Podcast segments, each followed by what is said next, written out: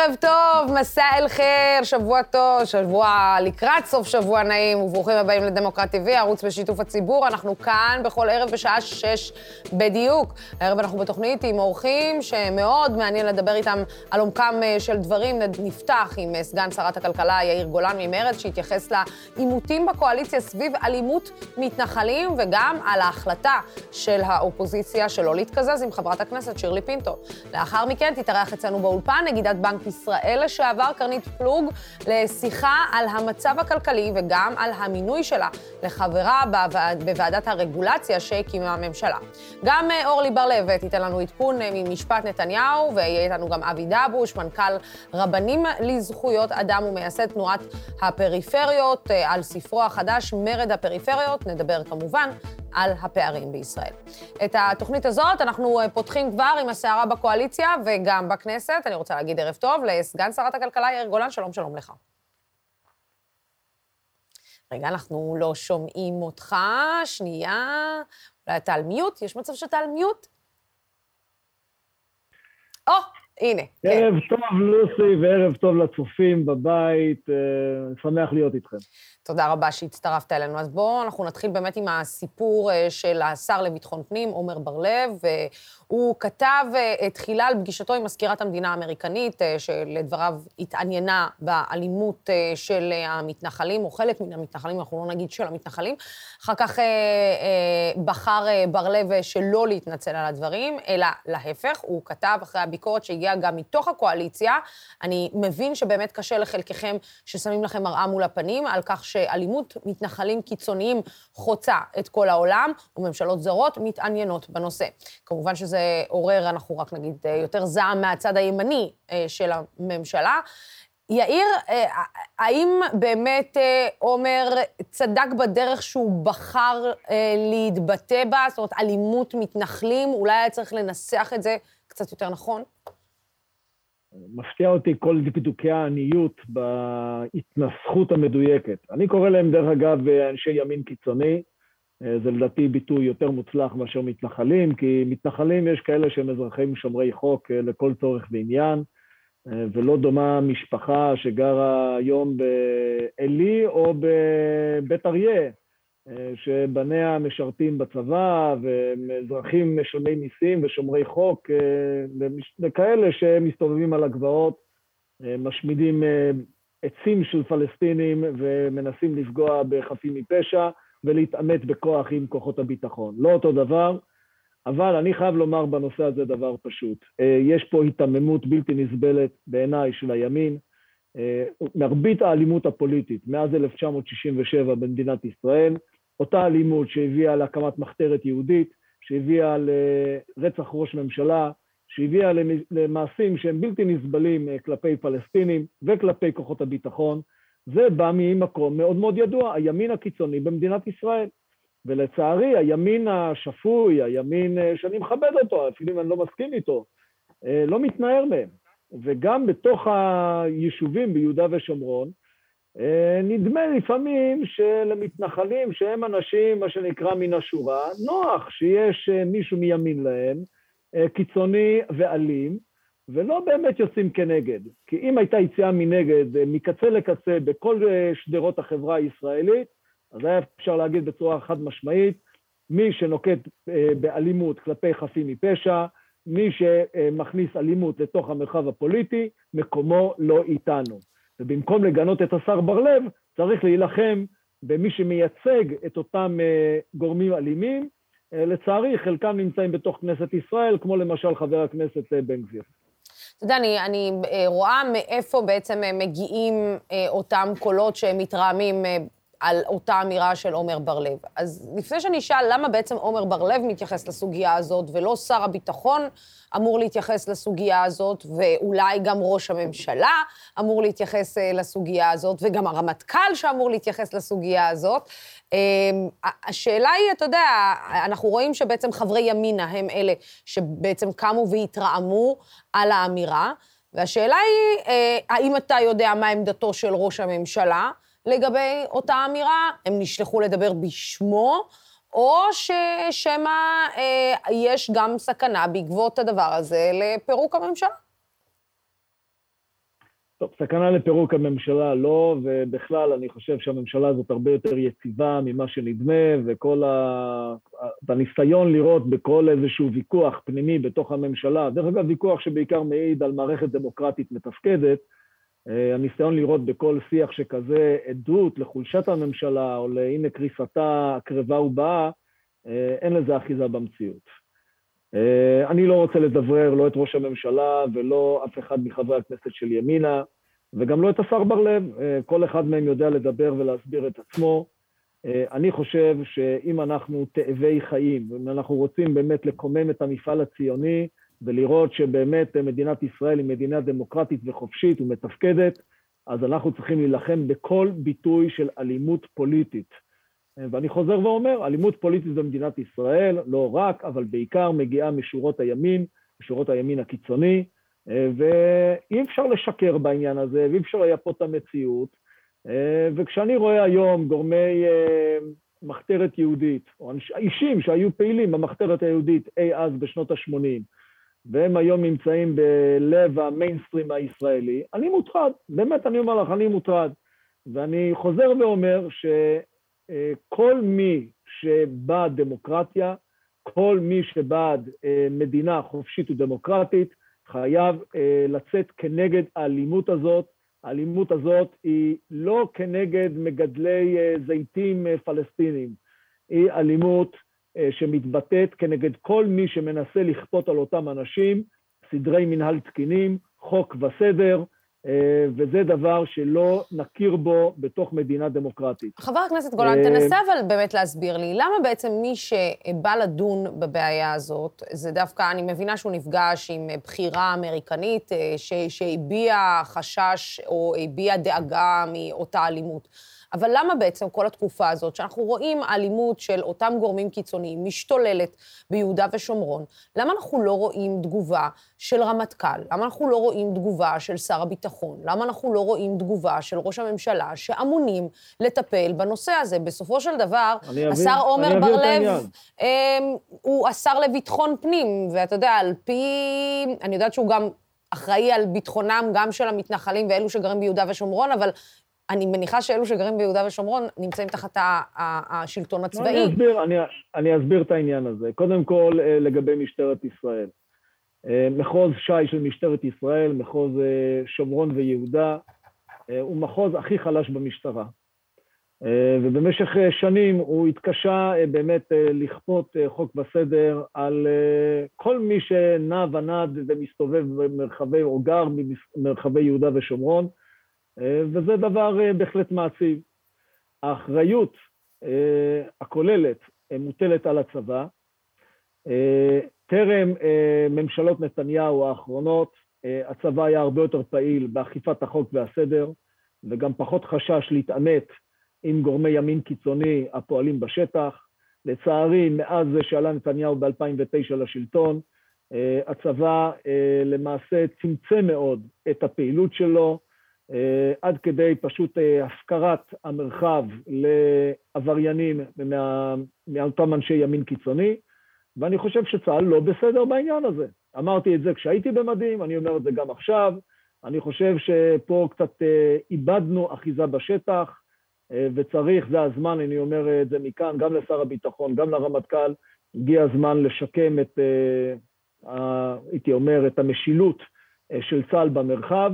ולא לחשוש איפה שצריך, בגלל פשוט הפריסה הרחבה של צה"ל, והעובדה שמי שנמצא ברוב מוקדי החיכוך זה חיילים ולא אה, שוטרים כחולים, אז לא צריך לחשוש אה, להגיע ובאמת לנצל את הסמכויות המוקנות לצבא כדי לאכוף חוק וסדר במרחב. המצב הזה שבו גורמים קיצוניים שואבים עידוד מהיכולת שלהם לפעול באין מפריע במרחב, זה עניין שהוא מסוכן לעצם קיומה של מדינת ישראל. אז בואו רגע נעבור אה, לנושא נוסף. אה, היום חברת הכנסת שירלי פינטו הגיעה כמה ימים אחרי שהיא ילדה אה, למשכן, מכיוון שבאופוזיציה לא הסכימו להתקזז איתה. בואו נראה יחד קטע מהנאום שלה ונדבר. האמת, הלוואי והייתי נושאת, לא נושאת את הנאום הזה. הלוואי ובכלל לא הייתי כאן עכשיו. הייתי שמחה להיות בבית, להתאושש, כמו כל אישה נורמלית, לאחר שישה ימים מלידת בתי הקטנה, כרם. אך אירועי הימים האחרונים הביאו אותי לכדי מעשה. לאור ההתנהלות המבישה של האופוזיציה, הוקפצתי על ידי הקואליציה להצביע. הסיפור השבוע האחרון כבר מזמן לא נוגע רק לשירלי פינטו. הסיפור הזה נוגע לכל אם יולדת ועובדת במדינת ישראל, שנתקלה בהתרעמות מצד מקום עבודתה. חברת הכנסת וולדיגר. לצערי האופוזיציה יקרה, הולכתם שולל על ידי רוח המפקד, רוח שדרשה מכם לאמץ התנהגות אנטי אנושית, חסרת מוסר וחסרת כל קלאס בסיסי. אתה יודע, אני... אמ, גם כשהייתה כאן חברת הכנסת אה, שירלי פינטו, אני אמרתי לה, אם, אם אולי היא התברכה בזה שהיא לא שומעת את הצרחות אה, ש, שבעצם צורכים לה שם בעקבות הדברים שהיא אומרת, וגם היום אני שומעת את הצרחות האלה ואני מזדעזעת בכלל, שבכלל מגיבים לדבר הזה בצרחות. ואתה יודע, אני שואלת את עצמי, ואני מנסה רגע שנייה להיות, אה, לשים, לשים את עצמי בנעליים של הצד השני. אני אומרת, הטענה של האופוזיציה אומרת שהקואליציה התנהגה בצורה בריונית, הן בוועדות והן אה, באיך, בהתייחסות אה, אה, ובנתינת המקום של האופוזיציה בלקיחת אחריות על דברים כאלו ואחרים. ואתה יודע, אני אומרת, זהו תפקידה בסוף של האופוזיציה, לעשות לכם את החיים קשים. אין עוררין על כך שתפקידה של אופוזיציה הוא להיות אופוזיציה. אבל יש דרך ויש דרך, והאופן שבו אה, חברי האופוזיציה מתנהלים היום, חלקם, לא כולם, זה פשוט אה, בהמתיות אה, לשמה. זה בא לידי ביטוי בצעקות במליאת הכנסת, זה בא לידי ביטוי בהחרמת ועדות. בעצם זה חבלה בלתי נסבלת בהליך הדמוקרטי ובתהליכי החקיקה במדינת ישראל, ומעל הכל זה פגיעה בתרבות הפוליטית. אה, היינו באופוזיציה, אני הייתי באופוזיציה, אני יודע מה זה, אפשר להתנהג באופן מכבד, אפשר לדעת גם לשתף פעולה בנושאים מסוימים. כשניגש אליי חבר כנסת מהאופוזיציה, שאני לא אחשוף את שמו, והוא אומר, שמע, תעזור לי לקדם את הנושא הזה והזה, אבל אל תערב את שמי, כי אסור לי להזדהות בנושא הזה, אז אני מבין שמשהו פה התקלקל. ומה שהתקלקל פה זה הנהייה אחרי מנהיגותו הנואלת והמושחתת של בנימין נתניהו, שלצערי מקבל אה, שיתוף פעולה מלא מחברי הסיעות האחרות באופוזיציה, ולמעשה אה, האנשים האלה גוזרים על עצמם אה, פגיעה, פשוט פגיעה במוסד המכובד הזה שנקרא כנסת, ובעיניי פשוט בסופו של דבר גם פוגעים בעצמם. אבל אתם, חבר ש... הכנסת גולן, עם, עם יד על הלב, אתם גם התנהגתם מבחינת תרבות פוליטית נכון כלפי האופוזיציה? חייב, חייב לומר לך, אני לא חבר כנסת כל כך הרבה זמן, רק מאוקטובר 19, לא הגענו לרמות כאלה של אה, באמת התנהגות גסה, לא ראויה, ובוודאי ובוודאי אה, שהיינו רגישים אנושית הרבה יותר לצרכים אנושיים אה, ברורים של הצד השני. אני חושב שלחייב אישה אחר לידה להגיע ימים ספורים לאולם המליאה זה פשוט לא נכון, וזה לבושתם, באמת לבושתם, הרי הקיזוז הזה לא מעלה ולא מוריד, אה, כמו שראית היום בכנסת, כל הצעות החוק של הקואליציה עברו, של האופוזיציה לא עברו, אנחנו יודעים להתארגן, אנחנו יודעים לפעול, לא יתישו אותנו בשטויות האלה. נדמה לי שמה שראינו כאן זה בעיקר איזשהו צד מחאה של בנימין נתניהו בעקבות, בעקבות שלילת האבטחה על בני משפחתו, וזה רק מעיד על עומק ועל עוצמת השחיתות של האיש. אתה באמת חושב שיש לזה קשר ישיר? אני לא יכול להוכיח את זה, אבל לתחושת, אני שואל את עצמי, מה קרה? אה, הרי כבר הגענו, לפחות בעולם הזה של הקיזוזים, כבר הגענו לאיזשהו מודוס אופרנדי קצת יותר נורמלי, ועם יכולת פה ושם כן להתקזז, אז מה דווקא נטפלתם לשירלי פינטו, שבאמת כאן הצורך האנושי הוא זועק לשמיים, והיה נכון לגלות בנושא הזה לא הרבה, קצת גדלות נפש וקצת, הייתי אומר, התנהגות אנושית אה, בריאה, אה, ולקזז את, אה, את, אור, את שירלי, שבאמת עושה פה מאמץ בלתי רגיל, וזו גם הזדמנות לאחל לה שוב מזל טוב להולדת הבת. אמ, אתה חושב שאולי הגיע הזמן לעשות אולי איזשהו גם צעד סימבולי לטובת אה, האופוזיציה, ש... או ריסט, אה, לטובת האופוזיציה, שמרגישה עשינו, שהם קצת עשינו. נדרסים ב... ברגל עשינו. גסה בכל מה שקשור לנציגות שלהם בוועדות השונות. זה לא נכון. אני רוצה להגיד לך, אני מצאתי את עצמי כסגן שרה במשרד הכלכלה, מן הטעם שהתבקשתי, אמרו לי, תהיה מה שנקרא, תהיה לארג', תוותר על ראשות הוועדה, ועדת העלייה והקליטה והתפוצות, ותן את זה, תהיה מוכן לתת את הוועדה הזאת לאופוזיציה. אמרתי, אין שום בעיה. זה מה שזו הייתה תגובתי. אם זה מה שאני נדרש לעשות, אז קדימה. זה מה שנעשה. אני לא... אני, אני חושב שזה הגון וזה ראוי, ואני יכול להגיד לך באופן כללי, אני מוכן ללכת צעד ויותר מצעד אחד לקראת האופוזיציה. ובלבד שתהיה פה הקפדה על אה, כללי התרבות הפוליטית, שאותה אנחנו באמת רוצים להנחיל קודם כל לעצמנו ולכל אה, עם ישראל. אה, חבר הכנסת גולן, יש לי עוד שאלה לשאול אותך לקראת סיום, בכובע הצבאי שלך. היום ראית את הפרסום בעיתון האיראני על מוקדי, מוקדי תקיפה אופציונליים שהראו על מפת ישראל מבחינת איראן. אה, שאלתי את עצמי למה לא פשוט לסמן מטרה את ישראל וזהו, כאילו פשוט השקיעו יותר מדי בגרפיקה שם. אבל, אה, אבל באמת, אני, אני שואלת, אה, האם באמת ישראל עלולה למצוא את עצמה במערכה מול איראן, ועוד יותר מזה, עלולה למצוא את עצמה לבד, בגלל שארצות הברית הבהירה גם את עמדתה שהיא לא מתכוונת לוותר על האופציה הדיפלומטית לפני כל אופציה אחרת. טוב, אני אתייחס ל...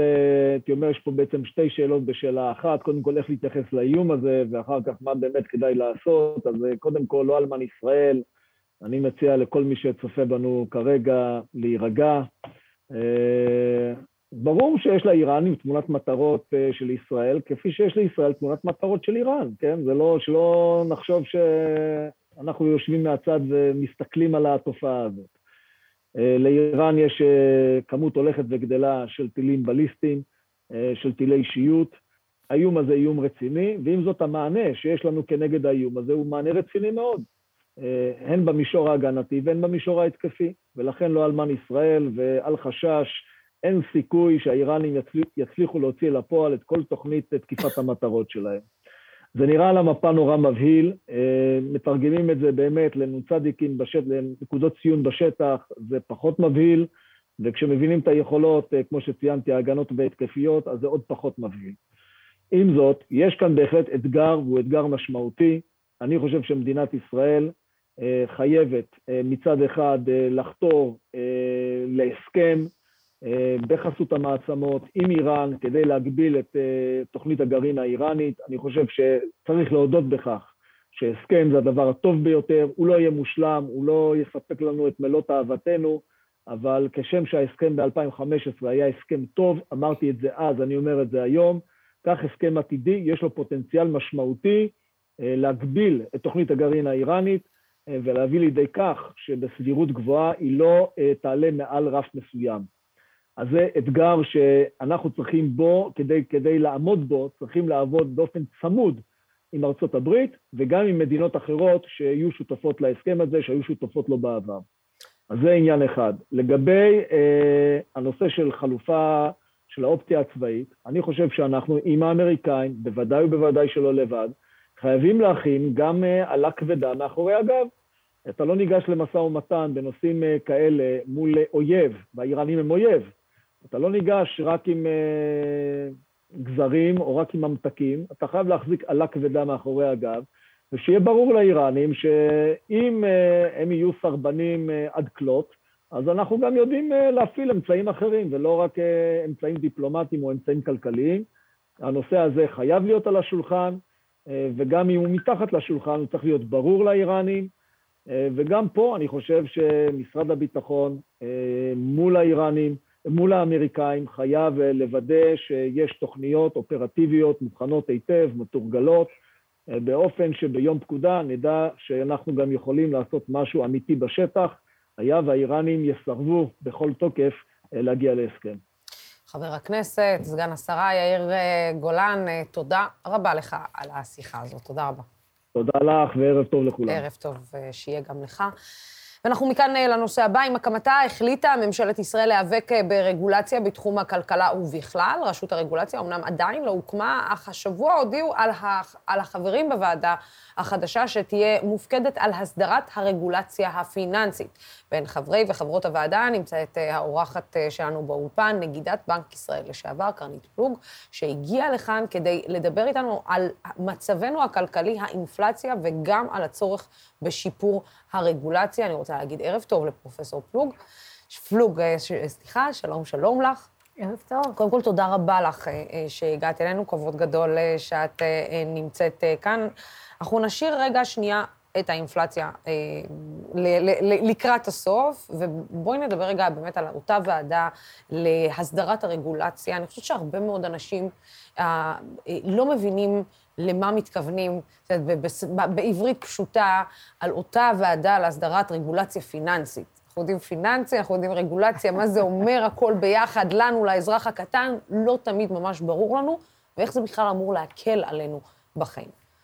אז uh, הוועדה הזאת שהוקמה לאחרונה אמורה לעשות סדר uh, במה שנקרא רגולציה פיננסית, שזה בעצם רגולציה על כל הגופים שעוסקים בתיווך פיננסי, אם זה בנקים, חברות ביטוח, אה, מנהלי תיקים למיניהם, אה, וכל הגופים שעוסקים באיזשהו אופן בתיווך פיננסי.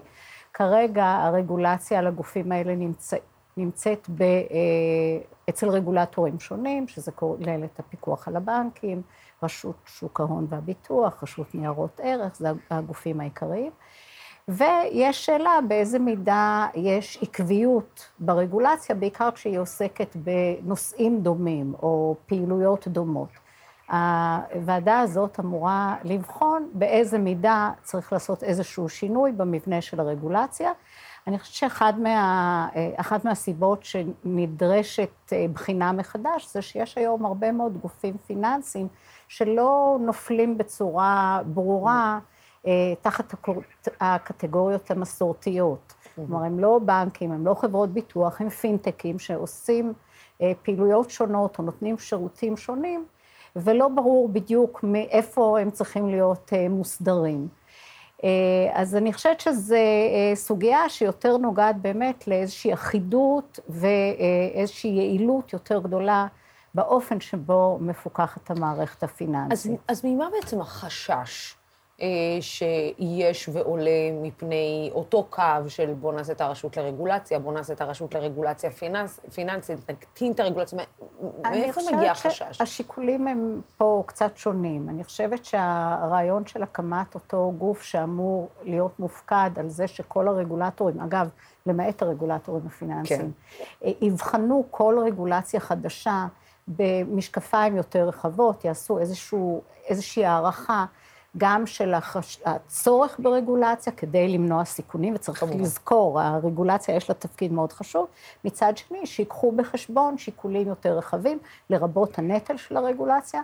הדבר הזה באמת היה אה, בתוך חוק ההסדרים, ואמור לקום אותו גוף, שאמור להיות מופקד על לסייע לרגולטורים השונים לעשות את אותה בחינה. mm-hmm. של כל רגולציה חדשה. Okay. אוקיי. אגב, חשוב מאוד אה, בעיניי שהגוף הזה לא יחליף את הרגולטורים, כי בסוף יש הרבה מאוד מומחיות שנמצאת mm-hmm. אצל כל אצל רגולטור, אם זה משרד הבני, אה, הבריאות, אם זה אה, המשרד להגנת הסביבה, הסביבה, כל אחד מהם יש לו תפקיד ומומחיות מאוד גדולה.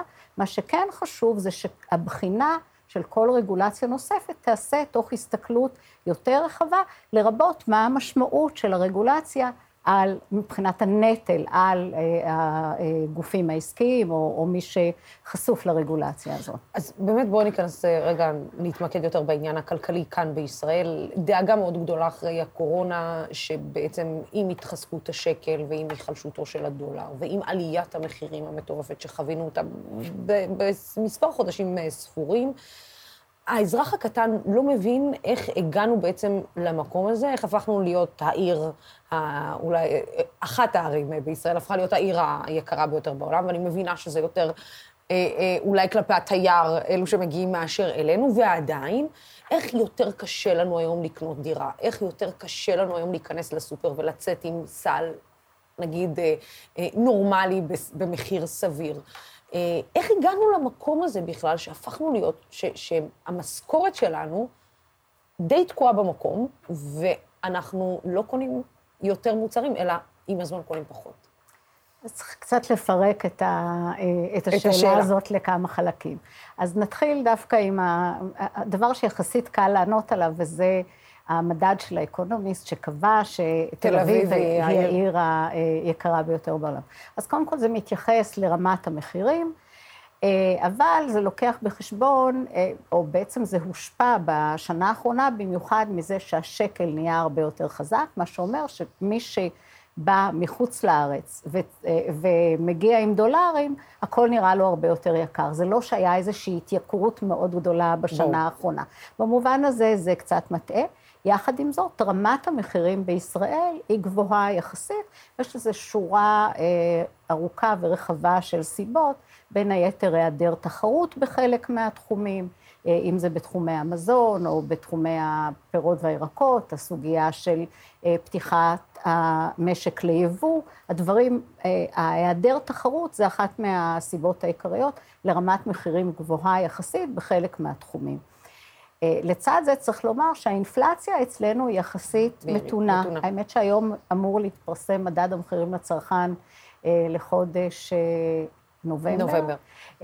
אז נראה מה, יהיה, מה תהיה האינפלציה השנתית, אבל המדד האחרון דיבר על זה שב-12 חודשים האחרונים המחירים עלו ב-2.3 אחוזים.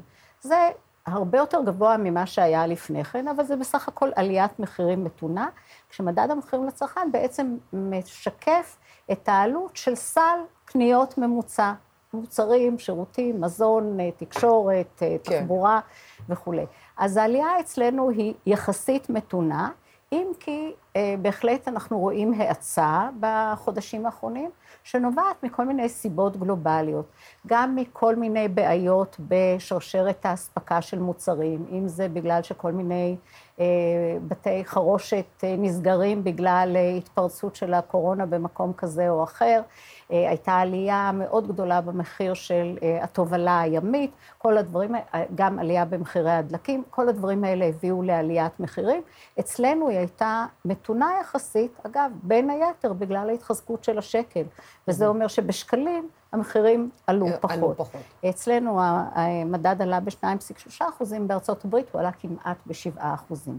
השאלה הגדולה מבחינת המדיניות זה כמובן האם מדובר באיזושהי קפיצה אה, זמנית, חד פעמית, מכל מיני סיבות מהסוג אה, של הסיבות שמניתי, או שמדובר על איזשהו תהליך יותר מתמשך, וזה כמובן אנחנו נדע אה, רק לאורך הזמן. פרופסור פלוג, כשאת, כשאת בעצם מסתכלת על התקציב החדש, ושאת מסתכלת על, נגדיר את זה, על, על, על משרד האוצר וההתנהלות של משרד האוצר, הרצון הזה לפתוח את השוק ליותר תחרות, זה מה שבעצם יביא אותנו למקום שבו אנחנו באמת יכולים בסוף להגיד, אוקיי, הנה קניתי משחת שיניים, אני מורידה את זה פשוט בכוונה למקום הבסיסי של, mm-hmm. הנה קניתי משחת שיניים באותו מחיר שהייתי קונה אותו בלונדון, או באותו מחיר שהייתי קונה אותו בגרמניה, או, איפה, או בצרפת. אה, או, או שבעצם הפתיחה הזאת גם ליותר מדי תחרות יכולה גם להוביל לקריסה של עסקים קטנים ישראלים וייצור ישראלי, שגם בו אנחנו לא ממש רוצים לפגוע.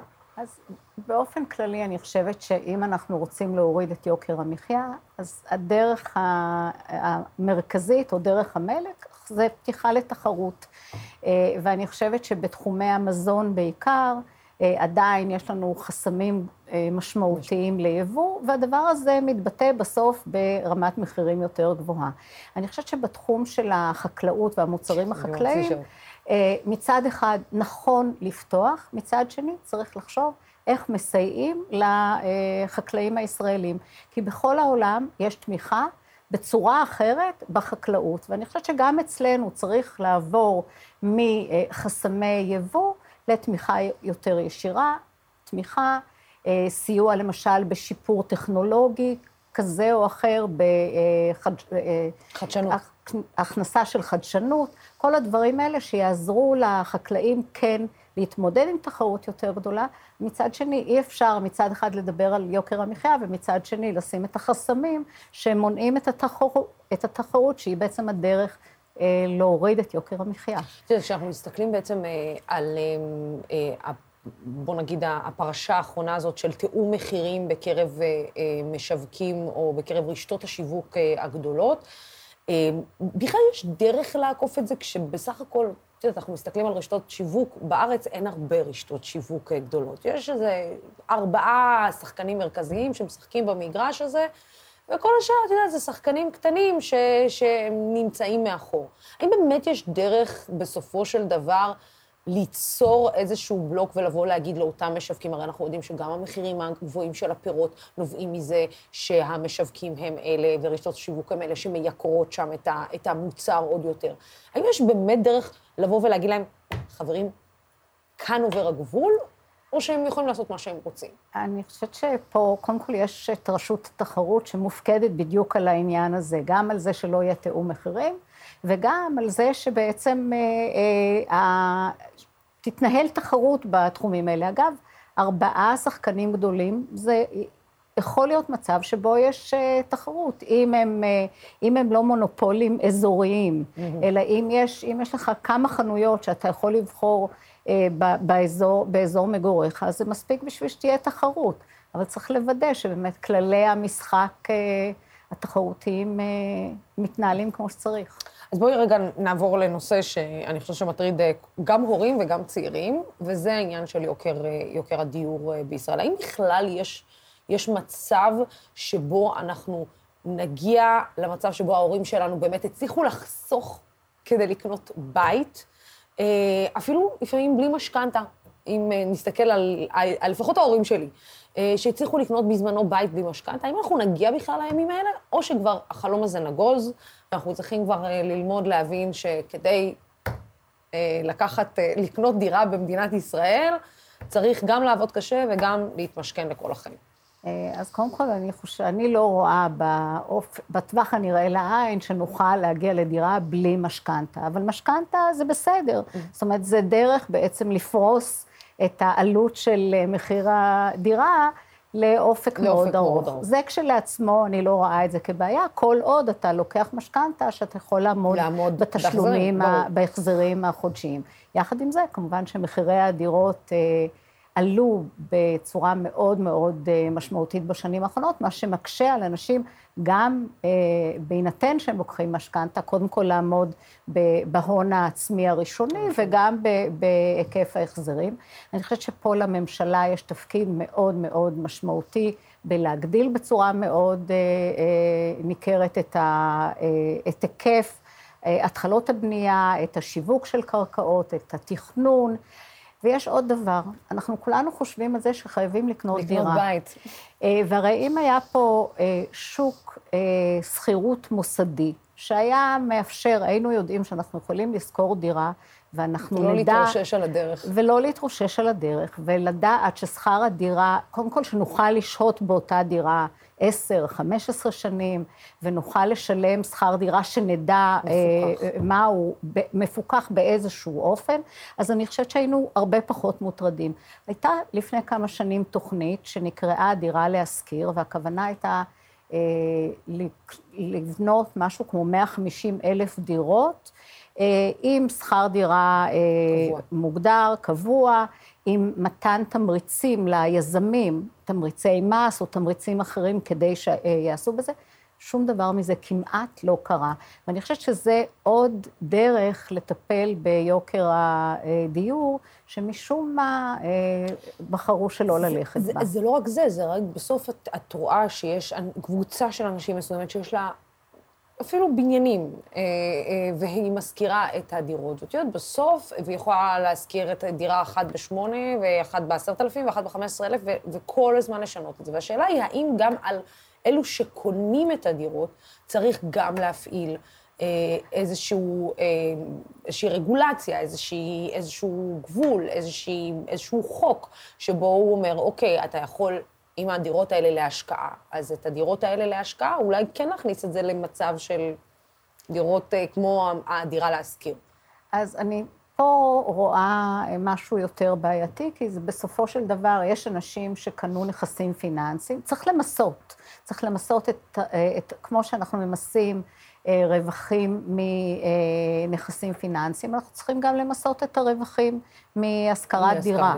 אז אני חושבת שזה כן. מצד שני, לפקח על המחירים, בסופו של דבר, אגב, זה שוק יחסית די קטן, אבל אה, אנש, יש אנשים שבחרו אה, שהפנסיה שלהם תהיה בשכר, מתוך שכר דירה שהם אה, השקיעו בדירות כדי ליהנות משכר הדירה, או יכלו ללכת לנכסים פיננסיים.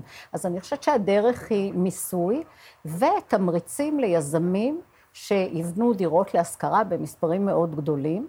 ושם מלכתחילה הדיל יהיה שהם, אה, הם, אה, הדיל יהיה שהם ידעו ששכר הדירה יהיה אה, מוגדר או עם איזושהי עלייה ידועה מראש. אבל אני לא חושבת שעכשיו אפשר לבוא לאנשים שהחליטו שהדרך שלהם אה, אה, להשקיע היא בנכסים אה, של דירות, והיום להגיד להם, רגע, רגע, רגע, השכר דירה צריך להיות מפוקח. אני חושבת שזה הרבה יותר בעייתי, זו התערבות בזכות הקניין בעצם. בעצם, לפני שאנחנו, לפני שאני אעבור לשאלה שיש לנו גם מהצופים שלנו לגבי מטבעות דיגיטליים, משהו שאני לא מבינה בו בשום צורה, אה, ואחותי עוד הבנקאית יכולה להגיד שאני בכלל לא מבינה בפיננסים בשום צורה.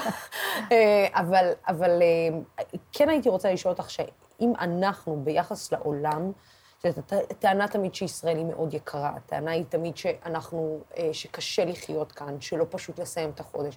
האם באמת הדשא של השכן ירוק יותר, או שאנחנו קצת לא, לא מתנהלים גם נכון בחינוך הפיננסי שלנו? אז אני חושבת שזה שני דברים נפרדים. קודם כל, אני חושבת שישראל יקרה בחלק מהתחומים בצורה משמעותית. ודיברנו על בעיקר אה, מחירי המזון. יש תחומים, אגב, שהיא זולה יחסית, למשל אה, תקשורת. אה, אבל בסך הכל, כשמסתכלים על הסל, היא יקרה במידה מסוימת ביחס לרמת התוצר לנפש, שזה איזשהו מדד. ופה הפתרון העיקרי זה באמת נושא התחרות. על הדיור אה, דיברנו, אבל מעבר לזה אפשר לומר שבשנים האחרונות, אה, גם עד, אה, בעיקר עד תקופת הקורונה, רמת השכר בארץ עלתה יותר מהר מאשר רמת המחירים. זאת אומרת שכוח הקנייה לאורך זמן בסך הכל עלה, רמת החיים עלתה. אז זה נכון לגבי הסל, סל הצריכה הממוצע. אני, צריך לומר שמחירי הדיור לא נכללים לא נכללים בסל צריכה, כן. ובמובן הזה, זה קושי אה, ספציפי, ובישראל, בשנתיים האחרונות המחירים עלו גם בעולם, אבל אצלנו העלייה נמשכת כבר משנת 2007, אה, והיא עלייה מצטברת מאוד מאוד גדולה. אז אה, כמו שאמרנו, השאלה היא, בזמנו כנגידה הקמת צוות לבחינת מעבר למטבעות דיגיטליים, לאחרונה פורסם שאת בעצמך נכנסת לשוק הקריפטו. אה, אה, כדירקטורית, פורסם, אה, חיצונית באחת החברות. האם אנחנו צריכים להבין שיש פה סוג של מתן לגיטימציה לשוק של מטבע דיגיטלי? ומה דעתך בכלל על מטבעות דיגיטליים? האם זה בכלל. שוק אוקיי. ש... אז קודם כל... שבטוח. צריך לומר שלפרסום הזה לא היה קשר למציאות. Mm. אכן התכוונתי להיות, כן. אה, להיות חלק מאיזשהו אה, מיזם בתחום של הפינטק, אבל ממש לא במטבעות אה, דיגיטל. קריפטו. Mm-hmm. הקמתי צוות בבנק ישראל, והצוות הזה מאז עשה הרבה מאוד עבודה. על ההליכה או פיתוח של שקל דיגיטלי. אבל שקל דיגיטלי, כמו בנקים מרכזיים אחרים, עדיין לא קיים, אבל זה אה, מהלך שבהחלט נשקל על ידי הרבה בנקים מרכזיים, אה, שיעבוד לצד השקל הפיזי, אבל זה משהו שהוא שונה לגמרי מהמטבעות הדיגיטליים הפרט, הפרטיים. Mm-hmm. אה, כמו הביטקוין ו... בדיוק. וזה משהו שהוא שונה במובן שמאחורי השקל הדיגיטלי עומד הבנק המרכזי. כמו מאחורי המטבע, כמו מאחורי השקל mm-hmm. אה, הפיזי. אה, מאחורי המטבעות הקריפטו הפרטיים, כן. לא ברור מי עומד. ואין בעצם אה, איזשהו גוף שהוא אחראי לערך שלהם, הם מאוד מאוד תנודתיים. אה, ויש הרבה שאלות על, ה, אה, על המידע, זה, זה בעצם לא ממש נכס, mm-hmm. זה כן אה, משהו שמשמש לספקולציות. זהו, זה, זה מאוד ספקולטיבי, זה תחום מאוד ספקולטיבי. כי, ה, כי התנודתיות שלו היא מאוד מאוד גדולה. הוא אה, אטרקטיבי כרגע לחלק מהאנשים שרוצים, אה, ש, שרוצים בעצם... בכלל זה באמת העתיד, את, את חושבת שזה העתיד? זה משהו שאת מאמינה בו? זאת אומרת, זה לא... אני חושבת שיש שם טכנולוגיה מאוד מאוד מעניינת, אבל האם המטבעות עצמם הם העתיד? אני לא יודעת. אני לא משקיעה בהם. את לא משקיעה בהם. אוקיי, אם, אם פרופסור פלוג לא משקיעה, אז אני חושבת שאנחנו נשמור על מרחק אה, בינתיים. פרופסור פלוג, תודה רבה לך, אה, אה, שענית על השאלות של הדיוטה כמוני, שהתחום הפיננסי אצלה הוא לא כזה נרחב, אבל תודה רבה לך על הכבוד הזה לשבת איתך ולעשות איתך את הרעיון הזה. בשמחה רבה. תודה רבה לך. היום אה, במשפט אה, נתניהו המשיכה עדותו של ניר חפץ, שהיום סיפר על כך שהוא היה מציג דרישות אה, של אשת ראש הממשלה לשעבר, שרה נתניהו, כדרישות של ראש הממשלה כדי להימנע ממבוכה, אבל לזוג אלוביץ' היה אומר שזו בעצם בקשה ישירה שלה. חפץ גם טען שיש חשיבות ציבורית לפעילותה של אשת ראש הממשלה, שהציגה דרישות חריגות אה, בלשונו של חפץ. כדי לעדכן אותנו על מה שהיה היום במשפט, נמצאת אה, אורלי בר-לב אה, איתנו. שלום, שלום לך. אהלן, לוסי, מה שלומך? בסדר גמור, אז בוא נגיד, איך אומרים, חפץ ממשיך לספק כותרות. כן, וצריך להגיד שהוא ממשיך לשחק על שני המגרשים. זאת אומרת, אנחנו נמצאים ביום השביעי לחקירה הנגדית. גם היום הוא התמסר לקו של ההגנה שניסו להציג אה, שורה לא קטנה של פריטים מתוך כתב האישום, אה, הוא הציג אותם כידיעות סטנדרטיות, הודעות דוברות, דברים שמקובל לפרסם, אה, שהופצו בצורה רחבה להרבה כלי תקשורת, ושלדבריו גם פורסמו בלא מעט כלי תקשורת, אבל צריך להגיד שלצד ההתמסרות הזאת אמר חפץ כמה דברים מאוד מעניינים שדווקא מחזקים את התזה של התביעה. הוא דיבר על החשיבות של הקשר עם אלוביץ', והוא אמר שדווקא בגלל שאתר וואלה היה לו DNA עוין, אז דווקא בגלל זה, זה היה בתשובה לשאלה של השופט ברעם, ששאל אותו למה אתה גם שולח את ההודעות האלה, כי הוא אמר שההודעות הופצו על ידי הדוברות, והוא עשה תגבור, שלח את זה לכל מיני כלי תקשורת שבהם יש לו יתרון יחסי. הוא שואל אותו השופט ברם, מה זה יתרון יחסי? אז הוא אומר, הקשר שלי עם אלוביץ'. אז הוא אומר לו, למה? למה זה יתרון יחסי? הוא אומר, בגלל מה שהבהיר אלוביץ' על המחויבות שלו לנתניהו. נזכיר, חפץ העיד שאלוביץ' אמר לו שהאתר מתגייס לטובת ראש הממשלה, שהוא מגויס לטובתו, גם לניצחון שלו בבחירות. והוא בעצם אומר שבגלל שה-DNA של אתר וואלה היה עוין, הוא היה צריך את הדחיפה של אלוביץ'. עכשיו, המשפט הזה הוא משפט שמגדיר בעצם, למעשה, את המתת. אותו מתת אה, שמנסה התביעה להוכיח אז כאן התזה של התביעה מקבלת חיזוק, בעוד אמירות אגב, שהוא אומר בגלל שהיה חשוב, אה, ברגע שאני אומר לאלוביץ' שחשוב לנתניהו, אז זה יקבל תשומת לב יתרה, שהדבר אכן יפורסם. אז אנחנו רואים את המשמעות הזאת. גם אה, אמר חפץ שעל דברים שהוא אה, נתן לוואלה לפרסם בצורה של ראשוניות, עורך הדין אה, בן צור, פרקליטו של נתניהו שחוקר אותו, אומר שזה בעצם לצ'פר את האתר, הוא אומר, כן, אבל בעצם בוואלה אני יודע שזה יצא כמו שאנחנו רוצים. והוא מסביר שאם הוא רוצה להוציא משהו ראשון, דווקא נוח לו ללכת עם וואלה, כי יש לו יותר שליטה באיך זה יצא, ואז כלי התקשורת האחרים יעשו את הפולו-אפ לפי איך שזה יצא בעצם בכלי התקשורת הראשון. אז ראינו אותו היום שוב משחק על שני המגרשים, גם תביעה, גם הגנה. את יודעת, אה, השאלה היא, אה, קודם כל, עוד אה, כמה ימים נותר לחפץ לעמוד בחקירה הנגדית הזאת? האמת שלא מעט, את יודעת, אנחנו, העדות של ניר חפץ נמשכת כבר 11 יום, היום זה היה היום השביעי לחקירה הנגדית. Uh, בשבוע הבא uh, עורך הדין בן צור אמור לחקור עוד uh, שעה-שעתיים את ניר חפץ, ואז עולה לחקור אותו עורך הדין ז'ק חן, פרקליטו של שאול אלוביץ', הוא דיבר על חקירה בין יומיים לארבעה, אבל כל זה רק על תיק 4,000. יש עוד חקירות נגדיות על תיק 2,000 ותיק 1,000 שהוא נתן כמה התייחסויות לגביהן, ואחרי כל החקירות הנגדיות, על כל התיקים יש גם אה, חקירה חוזרת של הפרקליטות, שתרצה אולי להבהיר או להדגיש כמה דברים אה, מול חפץ, ככה שלדעתי יש לנו עוד כמה, עוד כמה שבועות. זאת אומרת, לפחות שבועיים, שלושה לדעתי.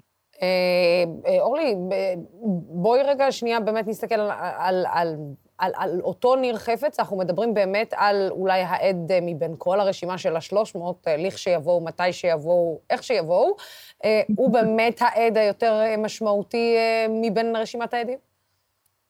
הוא אחד העדים המשמעותיים, הוא לא סתם עד מדינה, הוא מביא את כל הזווית של נושא הסיקור, של העברת הדרישות, הוא גם בעצם מנכיח לנו את המודעות של נתניהו, הוא גם מספר שנתניהו הורה לו לעבוד מול אלוביץ', כל מה, את הכל תעביר דרך אלוביץ'. הדברים האלה שהוא נתן גם בחקירה הראשית וגם בעצם בחקירה הנגדית יוצא שהוא כל פעם חוזר עליהם בכל מיני דרכים, אז הוא בעצם מביא את כל הצד הזה של המשוואה, אבל צריך להגיד, זה לא הצד היחיד, הרי אנחנו מדברים פה על משפט של שוחד, שבו התביעה צריכה להוכיח מתת ותמורה, כאשר המתת זה הסיקור החיובי, מה שבני הזוג אלוביץ', ההיענות של הזוג, לכאורה, אה, של הזוג אלוביץ' לדרישות, לדרישות הסיקור השונות של נתניהו, אבל מצד שני צריך גם להראות את התמורה, שאלה אותן הטבות רגולטוריות שלכאורה נתניהו נותן לבני הזוג אלוביץ', ואת הנושא הזה ניר חפץ לא יכול לתרום הרבה, יש נקודה אחת שרלוונטית בנושא הרגולציה לגבי ניר חפץ, הוא מתאר נייר שנותן לו שאול אלוביץ' בנוגע לאישור של הרשות להגבלים עסקיים על אותה עסקת בזק יס שכל כך חשובה לאלוביץ', וניר חפץ מתאר איך הוא הולך ונפגש עם ראש הממשלה, מעביר לו את הנייר, ראש הממשלה קורא את זה וגורס את אותו נייר.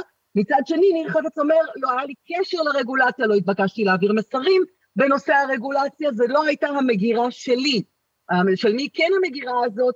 זה כבר העד אה, שלמה פילבר, מי שהיה מנכ"ל משרד התקשורת שנתניהו מינה אחרי שפיטר את אבי ברגר, והוא עד מדינה, ונראה מה יש שם בעדות שלו, בדברים שהוא מסר במשטרה, הוא מחבר את נתניהו לכל הנושא הזה של הרגולציה. אה, את יודעת, אה, פה מירי גלבוע, הצופה שלנו אומרת, טרם נולד התינוק שיראה את הסיום של המשפט של אה, הנאשם נתניהו. כן, כנראה שגם אנחנו... בוא נגיד ככה, בוא נגיד ככה, זה מורכב, זה גם, צריך להגיד, זה גם לא קליר קאט, זה חתיכות של פאזל. אני גם לא יכולה להגיד לך איך השופטים תופסים את זה. הם אה, לפי ההערות של השופטים, אה, הקווים שנוקטת בהם ההגנה הם לא קווים שהשופטים פוסלים אותם, זאת אומרת, הם קווים קבילים לטיעון, אין לדעת איזה משקל יש לזה, והחתיכות אה, מצטרפות בזו אחר זו כפאזל. התביעה יש לה עבודה מאומצת, ההגנה עושה כ... בקיצור, to be continued, זה מה שיש לי לומר, to be continued. מה זה to be continued? תקשיבי, אחות, אני חושבת שאני אחגוג לאדם בר מצווה. עד ש... עד שהמשפט שה... הזה יסתיים, בתקווה שאני לא, אחגו... שאני לא אשלח אותו לצו ראשון. אה, אורלי... אה, בר... אני מקווה, מקווה שנסיים עוד קודם, אה, בוא נגיד ככה, לפני הצו הראשון. עד כמה שזה תלוי בי. כן, אורלי בר-לב, תודה רבה לך, תמיד תענוג איתך. תודה, לוסי, תענוג להתראות. תודה, אהובה. כעת אה, נמצא איתי באולפן אחד הפעילים החברתיים המעניינים שיש לנו, אבי דבוש עוסק ללא הפסקה בנושא הפריפריה והמרכז. הוא גר בשדרות, ולאחרונה הוא הוציא ספר חדש שעוסק בפריפריה ובדרכים אה, לצמצם את הפערים בין הפריפריה למרכז, שם הספר הוא מרד הפריפריות. אני אה, רוצה להגיד ערב טוב לאבי דבוש, שלום, שלום. שלום וברכה, אהלן לוסי? קודם כל, סוף סוף אנחנו נפגשים. נכון. אז בואו נתחיל רגע באמת מ... אני מניחה שבשנת 2021 לא באמת חשבנו שאנחנו נמשיך לדבר על פריפריות. בכלל, במיוחד במדינה קטנה כמו ישראל, שאולי מכמה שאנחנו קטנים, לא באמת אמורה להיות לנו פריפריה. Mm-hmm. איך זה יכול להיות שבמרחק שעה וחצי מתל אביב, אבל באמת שעה וחצי מתל אביב, גם. דרך כביש 6. כדאי לבדוק את זה, אגב. כן. התל אביבים לא תמיד אני פשוט עושה את זה כל, כל בערך שבועיים, אה, שבוע, שבועיים. אה, מרחק שעה וחצי, הפערים הם כל כך עצומים mm-hmm. בחינוך, בבריאות, בכלכלה, באופציות עבודה, בכל דבר, ב... ואפילו יוקר מחיה, זאת אומרת, אפילו בלקנות, נכון, נכון. אה, אה, במקרה הזה יותר זול לקנות לא בפריפריה, או לפעמים יותר יקר לא, לקנות, יותר כן, יקר לקנות בפריפריה, כי יש פחות תחרות. איך זה יכול להיות? אז קודם כל באמת צריך להדגיש את העובדה הזו שאמרת שהיא לא מובנת מאליה. בכל מקום, יגידו, ונכון, בכל מקום, בכל חברה מערבית יש מרכז ופריפריות, אבל בישראל הקטנה, ש... קרוב ל-80 אחוז יש להם אתוס משותף ומכונן וחברת מופת ו- וכולי. יש את הפערים הכי גדולים בחברה המערבית. הדבר הזה מטורף לגמרי ומזעזע, וזה קודם כל המסר הראשון של הספר. כלומר, שואלים מה אפשר לעשות ונשאל מה אפשר לעשות ויש הצעות וכולי, אבל קודם כל באמת לקחת את זה מאוד מאוד ברצינות. כאשר ממשלת ישראל מפרסמת שברמת השרון תלמיד אה, מסיים תיכון מקבל פי 50 תעודת בגרות מצטיינת מאשר תלמיד בשדרות, ברהט או באופקים, באותו רגע מבחינתי, באמת גם כ, כבן אדם יהודי צריך לקרוא הקריאה, צריך לשבת שבעה, בשבעה ימים כדי לחשוב באמת מה עושים. לשנות את הכיוון לחלוטין, זה לא יכול להיות הדבר הזה. אבי, או שאנחנו חיים שלוש-ארבע שנים פחות. ביהודה ושומרון אפילו יותר גבוהה מאשר בפריפריה. אז ההשקעה יותר גדולה, ההשקעות כמובן של הרשויות, מסיבות אה, מובנות, בתל אביב יש הרבה יותר כספים שנכנסים מעסקים וכולי, הארנונה הרי הפרטית היא הדבר הקטן, בוא. אה, וגם ההשקעות של, ה, של המשפחות. עכשיו, אנחנו ב-2016 למשל צעדנו את צעדת השוויון מירוחם ל, ל, לכנסת ישראל, אז בין היתר היו אירועים ברהט ובקריית מלאכי וכולי. עכשיו, המסר הוא שזה לא בשביל הילדים שלי בשדרות ולא בשביל ילדי קריית מלאכי, זה גם בשבילם, אבל זה בשביל החברה הישראלית כולה. אנחנו פשוט מפספסים את הילדים האלה. פגשנו נערות ונערים מדהימים, שיכולות להיות המשפטניות הבאות וה... והחוקרות והפוליטיקאיות והמנהיגות וכולי, ואנחנו פשוט מפסידים אותם, וזה העניין. עכשיו, איך זה קורה? אפשר להגיד, זה במקרה, ויש לנו שלטון מרכזי, וזה נכון אגב, שלטון מרכזי שלא רואה, אין לנו, אנחנו, אגב, הדמוקרטיה, יש רק שתי דמוקרטיות מערביות, שאין בהן מרכיב אזורי של בחירה, אין מדינות, אין מחוזות וכולי, אז אפשר לדבר יפה מאוד על הדברים האלה, אבל בסופו של דבר זו לא טעות, זו מדיניות. כלומר, יש מי שנהנים מהדבר הזה, וברור לנו לגמרי מי נהנים, בעלי ההון, בעלי האמצעים וכולי. אני מתחיל את הספר, אגב, במדרש תנחומה, הוא אומר, מי שיושב באור, לא רואה את מי שנמצא בחושך, וזה שיושב בחושך רואה את זה שנמצא באור. ולכן אני אומר, זה ספר של בני ובנות העניים, הם רואים אתכם, הם רואים טוב מאוד מי האנשים שלא סופרים אותם, שרומסים אותם, ובסופו של דבר, בעיניי, יהיה מרד, תהיה מהפכה בכל מיני צורות. אבל אבי, אתה יודע, אני, אני חייבת להגיד שגם בתור uh, תושבת uh, תל אביב, um, אני רואה את הפריפריה בתוך תל אביב. לגמרי, זאת אומרת, לגמרי. Uh, כשאתה גר בתל אביב, אני גרה אומנם בפרויקט uh, חדש, אבל אני גרה בדרום-מזרח תל אביב. ואתה יודע, אני מסתובבת שם ליד, אה, נכון. ובגני השעשועים, וליד גני השעשועים, ואני רואה איך אנשים חיים, ואני לא מאמינה בכלל שאני מסתובבת בתל אביב. נכון. אז הפריפריה התל אביבית עצמה, אתה יודע, אם כבר מסתכלים על אה, פר השקעה, אתה אומר, אוקיי, איך זה יכול להיות שבתוך תל אביב, שנמצאת במרכז הארץ, שמקבלת כל כך הרבה אה, כסף, אה, עדיין יש פריפריה נכון. בתוך העיר עצמה. אז קודם כל, באמת יש פריפריות חברתיות ופריפריות גיאוגרפיות, ו- ויש פריפריה לגמרי בתל אביב וברחובות ובירושלים והרבה מאוד מקומות. איך זה יכול להיות? שוב, בסופו של דבר זו החלטה, בסופו של דבר זה כוח פוליטי. לנו אין מספיק כוח פוליטי ואין מנהיגים ומנהיגות שזה סדר היום שלהם. זה לא הדבר העשירי והעשרים והשלושים ו-nice to have, ומדברים, הרי גם השלטון הקודם והממשלה שלפניו וזו שלפניה וכולי, נבטל את הפריפריה, לא יהיה יותר וכולי. מדברים יפה מאוד, אבל בסופו של דבר מגיע תקציב המדינה, מגיעות החלטות והכרעות, ואנחנו רואים את זה לכל אורך הדרך. סתם דוגמה אחת, למשל, אפרופו דווקא פריפריה גיאוגרפית, הנגב, והשקעות הייטק. בשנים האחרונות, רוביק דנילוביץ', שאני מאוד אה, מכבד, מעריך, הוא שותף למועצת הנגב ודברים אחרים, כל הזמן דיבר והממשלה גיבתה אותו, באר שבע תהיה בירת הסייבר של ישראל, ונביא לפה את ההייטק, ו- ובאמת, yeah, בישראל יש שתי כלכלות. שהייתה אמורה אבל להיות... בסוף, אז אה, הממ"מ, uh, המרכז המדע והמחקר של הכנסת, לפני שבועיים, מוציא מחקר ואומר, 624 מיליון שקל הושקעו בפרויקט הזה, וכולם בסופו של דבר הלכו, למי? לחברות מהמרכז. שפתחו שלוחות בנגב, לקחו את המענקים וחזרו למרכז, ובסופו של דבר 53% מהחברות, חברות ההייטק, יושבות במרכז, 3% בלבד בנגב. אז כדי לשנות את הדבר הזה צריך כוח פוליטי, צריך רצון, צריך השקעה אמיתית. הנה, דיברת על עיר הבה"דים, אז באים יחידות המודיעין, יחידות העילית, ואומרים, לא, לא בא לנו, לא בא לנו לעבור. ואני לא מאשים אותם, כי התרבות פחות טובה והחינוך פחות טוב, אבל אם הם לא, לא בא להם לעבור, בתוך הצבא המפואר ויחידות העילית וכולי, אז מה אחרים יגידו? אז מה התפיסה? התפיסה, יש שם אוכלוסייה חלשה, יש מרכז שבו זה מדינה אחרת. תראה, זה, אבל זה בהכל, תראה, אני רואה את דימונה. דימונה אומנם מתפתחה מאוד בשנים האחרונות, נראית הרבה... מתפתחת ביחס לעצמה, אה, זה העניין. בדיוק. והמרכז רץ קדימה, והוא כבר מרכז גלובלי. מתפתחת ו... ביחס לעצמה. זאת אומרת, נכון. ברגע שאני, אתה יודע, ברמת uh, מרכז קניות. אוקיי? יש מרכז קניות שבאמת, זה, זה מביש להגיד שזה מרכז קניות אה, ש, שנמצא ליד, שמסביב יש הרבה מאוד ערים, זאת אומרת, ש, שיכולות ליהנות ממרכז קניות, גם. וגם דימונה כבר, באמת, כמו שאתה אומר, עיר גדולה.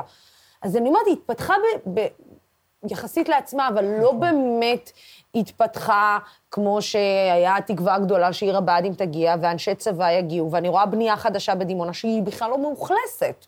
זאת אומרת שאין אכלוס בכלל בבניינים חדשים שהובטחו כאילו לאנשי צבא.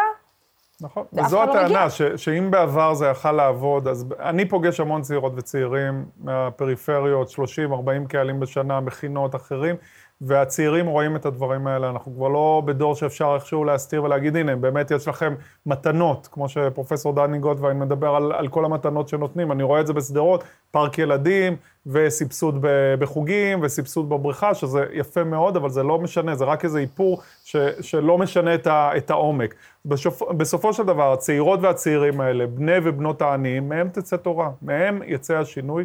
אני מאמין בזה, זה גם אנשים שהרבה יותר, כשאני גדלתי באשקלון, במשפחה דתית, ימנית, מזרחית, אז כל הזמן המסר היה, תעבור למרכז. אם אתה נשאר באשקלון, אז נכשלת, ברור, וזה מאוד עצוב, אבל זה מה שההורים שלנו כל הזמן דחפו אותנו.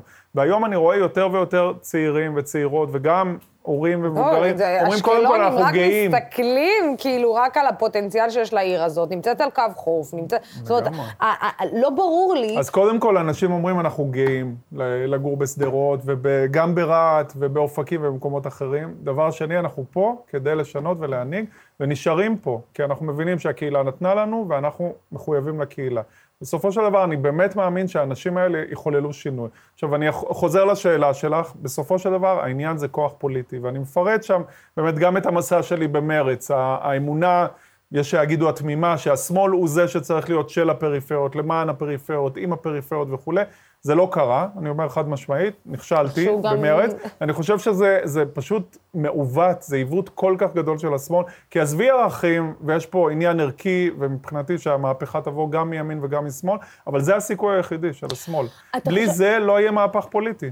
אבי, אתה חושב שהשמאל יתקבע במקום אני, שאלה לא פשוטה, שתקבל במקום הלבן, המתנשא, המעין קליקה אחת שאי אפשר להיכנס אליה, ו- ושם המקובעות המחשבתית תקועה שם עדיין? לא, קודם כל, באופן עובדתי, כן. בסופו של דבר, הבחירה של מרץ, וגם של העבודה בגרסתה הנוכחית, זה להסתגר במקום הזה. עכשיו, יש לזה המון סיבות, ואולי גם סיבות מובנות, שאתה הולך לבייס שלך, במיוחד שאתה במצוקה ומתחנן אליו וכולי. אבל השאלה, באיזה תהליך אנחנו? אנחנו בתהליך של לחיות עם הארבעה, חמישה מנדטים האלה, במקרה של מרץ, אולי העבודה קצת יותר, ואיכשהו אולי קונסטלציה פוליטית להיכנס ולהיות איזשהו זנב, לאריות שועלים, כל אחד אה, יבחר, או שאנחנו באמת בעניין של מהפכה ומהפך. עכשיו, יש, uh, המכון הישראלי לדמוקרטיה עשה מחקר איך, איך בעצם מפלגת חירות, שהייתה מפלגה לא מאוד חזקה וגדולה, איך היא הביאה את המהפך בסופו של דבר, ב-77. עכשיו, ב-65, וזה מאלף, זה עניין לשיחה שלמה, היה סוג של אה, רק לא uh, בן גוריון, דומה קצת לרק לא ביבי, ואפילו הוא לא קיבל את המנדט, לוי אשכול, לא משנה, לא, לא ניכנס לסיפור הפוליטי, אבל ב-65 חירות נכשלת. היא מבינה שצריך לעשות שינוי. וזה המקום שכל בן אדם, הרי עם עצמו ועם משפחתו וקהילתו, יש מקום שאתה אומר, נכשלתי. קודם כל אני אגיד לעצמי, נכשלתי כדי לעשות שינוי ולתקן. זה גם מקום מאוד יהודי בעיניי, כאילו של חשבון נפש וכולי. עכשיו, מ-65 עד 77, היא עושה את העבודה שעכשיו השמאל צריך לעשות, כאילו זה כמעט העתק הדבק, זה, זה מדהים. אתה מדבר ואני שומעת את מיקי זוהר מדבר לאחרונה, זאת אומרת, אם ה... אני אגיד לך, לא אתה, זאת אומרת... כן, כן, כן, הבנתי. אה, שמיקי זוהר אומר שאנחנו צריכים לעשות חשבון נפש, רגע, אנחנו צריכים לשנות את הדרך שלנו, רגע, אנחנו צריכים לחזור לערכים הישנים שזנחנו אותם, ולא... בכל זאת, יש לו כן. שורשים לא. בנגב, כזה, אולי הוא נזכר, מחזיר עטרה כן, לשנייה. כן. אבל בזמנו זה בדיוק מה שהם עשו, להקים סניפים, אז הפריפריה הייתה בעיקר מזרחית, היום יש לנו גם יוצאי אתיופיה ודוברי רוסית וערבים וכולי, זה, זה סיפור יותר מורכב. ואחר, אבל זה היה להקים סניפים, להביא מנהיגות, וזה מאוד מאוד חשוב, כלומר כל הזמן... האמירות ש, שאני שמעתי במרץ, אה, אין מה לעשות, וזה לא מעניין אותם, ובשביל מה, ולא נקבל אף קולות, בוודאי שלא. אם, אם אין role models, אם אין מנהיגים ש, שהצעירים יכולים להגיד, אני מזדהה עם הדבר הזה, בוא. אז זה לא יקרה. וזה יהיה מסע ארוך. ולחירות, באמת הם לקחו נשימה ועשו מסע של 12 שנה. יכול להיות שזה יהיה יותר, יכול להיות שזה יהיה קצת פחות, אבל צריך להתחיל את זה איפשהו. אני אומר, בשביל הפריפריות, בשביל השמאל במקרה הזה, אבל אם השמאל לא יעשה את זה, אז הימין יעשה את זה. מישהו, הנה, אמרת מיקי זוהר, מירי רגב עם הפנתרים השחורים שלה כן, וכולי, כן. אז הם לוקחים את זה באופן ציני ופופוליסטי וכולי, אבל באמת צריך לעשות שינוי. כי מי שלא מזדעזע מהדבר הזה, של פי 50, תעודת בגרות מצטיינת ברמת השרון, מול אופקים, שדרות ורהט, כנראה שהוא נהנה מהשיטה. הייתי זה... רוצה להמשיך גם לשאול אותך בכלל על אה, האם יש, העניין של הערים המעורבות, האם יש קשר בכלל להתפרצות אה, של מה שהיה בשומר חומות, לדעתך, בערים המעורבות, כי אלו היו ערים קשות אה, יום. בוודאי, אנחנו רואים את זה בכל העולם. לוד, רמלה, עכו, זה פריפריות. ש... אני, אני בדיוק עכשיו בשלושה ימים שאנחנו עושים מסע של עכו, עכשיו באנו מחיפה ואנחנו ביפו נהיה, נהיה מחר, והיינו בלוד אה, בשבוע שעבר. בוודאי, הרקע המעמדי הוא מאוד מאוד ברור בסופו של דבר. אנחנו רואים את זה בכל העולם. עכשיו, מה, מה מעניין? אנחנו כמזרחים לצורך העניין, הייתי בוואדי סאליב היום. כן. אז זה סיפור פלסטיני וזה סיפור מזרחי. אז בוואדי סאליב וגם אחר כך, זה כל הזמן מרוקאי סכין והבני עדות המזרח שמגיעים, כי היה באמת ייצוג יתר בבתי הכלא. היום טיפה עם יוצאי אתיופיה אנחנו רואים את זה ומדברים על שיטור, שיטור יתר וכולי. זה היה אותו דבר, ועכשיו אומרים את זה על הפלסטינים, על הבדואים במקרה של הנגב וכולי. ו- ולא להבין את הקשר בין זה לפערים איומים, ולא להבין, אגב הקורונה, הנה, כל העניין של החיסונים. ישראל לא מצליחה לחסן, עכשיו מדברים על שלושה מיליון, יחד עם הצעירים, וכשרואים את אחוזי החיסון בכפרים הלא מוכרים, למשל, זה אחוזים בודדים. ואחרי זה, מעליהם 20-30 אחוז, היישובים החרדים. ואחרי זה עיירות הפיתוח. כלומר, מדרג מאוד מאוד ברור. זה אפילו לא ישראל השנייה, זה השנייה והשלישית והרביעית, וכולם מסודרים ככה בקסטות. עכשיו, אפשר להגיד, אני נהנה מהדבר הזה, אחריי המבול, איכשהו יעבור זעם וכולי. בעיניי זה, זה לא עובד, זה לא יעבוד לטווח ארוך. אני חושב שהם מבינים את זה. אגב, בארצות הברית, במקומות אחרים, כן. יש עבודה מאוד משמעותית על צמצום פערים. מה שהם הבינו בארצות הברית הסופר סופר קפיטליסטית, אנחנו עדיין לא הבנו. ועל זה אני, אני מדבר בספר, במרד הפריפריות. צריכה להיות אה, התארגנות וכוח פוליטי כדי לשנות את הדברים האלה. אתה יודע, בכלל זה מה שמדהים, שאלו שהכי נדפקו בשנים האחרונות, הצביעו לאלו שהכי דפקו אותם בשנים הדבר המעניין זה שהם לא הצביעו. בשדרות קרוב ל-50 אחוז בכלל לא, לא יצאו להצביע. לא יצאו להצביע, וזה הסיפור הגדול, ואלו האנשים שאנחנו צריכים להסתכל עליהם, אלו האנשים שבחושך.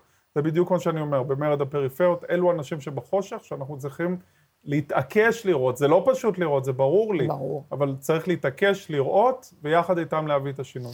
מרד הפריפריות, ספרו החדש של אבי דבוש. כדאי לכם, אה, כמו אם השיחה הזאת ריתקה אתכם, אני בטוחה שהספר אה, ירתק אה, את כולנו. תודה רבה. תודה רבה, לך על השיחה המדהימה הזאת, תודה רבה. בעוד רגע נשדר את התוכנית כיכר שכיר עם יוסי לוי, והפעם עם מיכל בירן וגואל וקנין, ואני יכולה להגיד לכם שהיה, איך נגיד, חגיגה. תודה רבה לצופים ולשותפים של דמוקרט TV. התוכנית הזאת אפשרית רק בזכותכם. בימים כמו אלו הולכת ומתחדדת החשיבות של ערוץ תקשורת שלא מפחד להביע עמדה נחרצת בעד הדמוקרטיה ובעד שלטון החוק, בעד המאבק בשחיתות ובעד מגוון של דעות המהדורה המרכזית של דמוקרט TV בימים ראשון עד חמישי בשעה שש. בינתיים נתראה מחר, ועכשיו, ערב טוב ליוסי לוי, כיכר סחריר. ערב טוב, לוסי, ערב טוב לצופים ולשותפים של דמוקרט TV. הערב אנחנו כאן עם מיכל בירן וגואל וקנין. נדבר על שירלי פינטו, הבטחת משפחת נתניהו, יפעת שאשא ביטון ועל היועץ המשפטי החדש לממשלה. בואו נצא לדרך.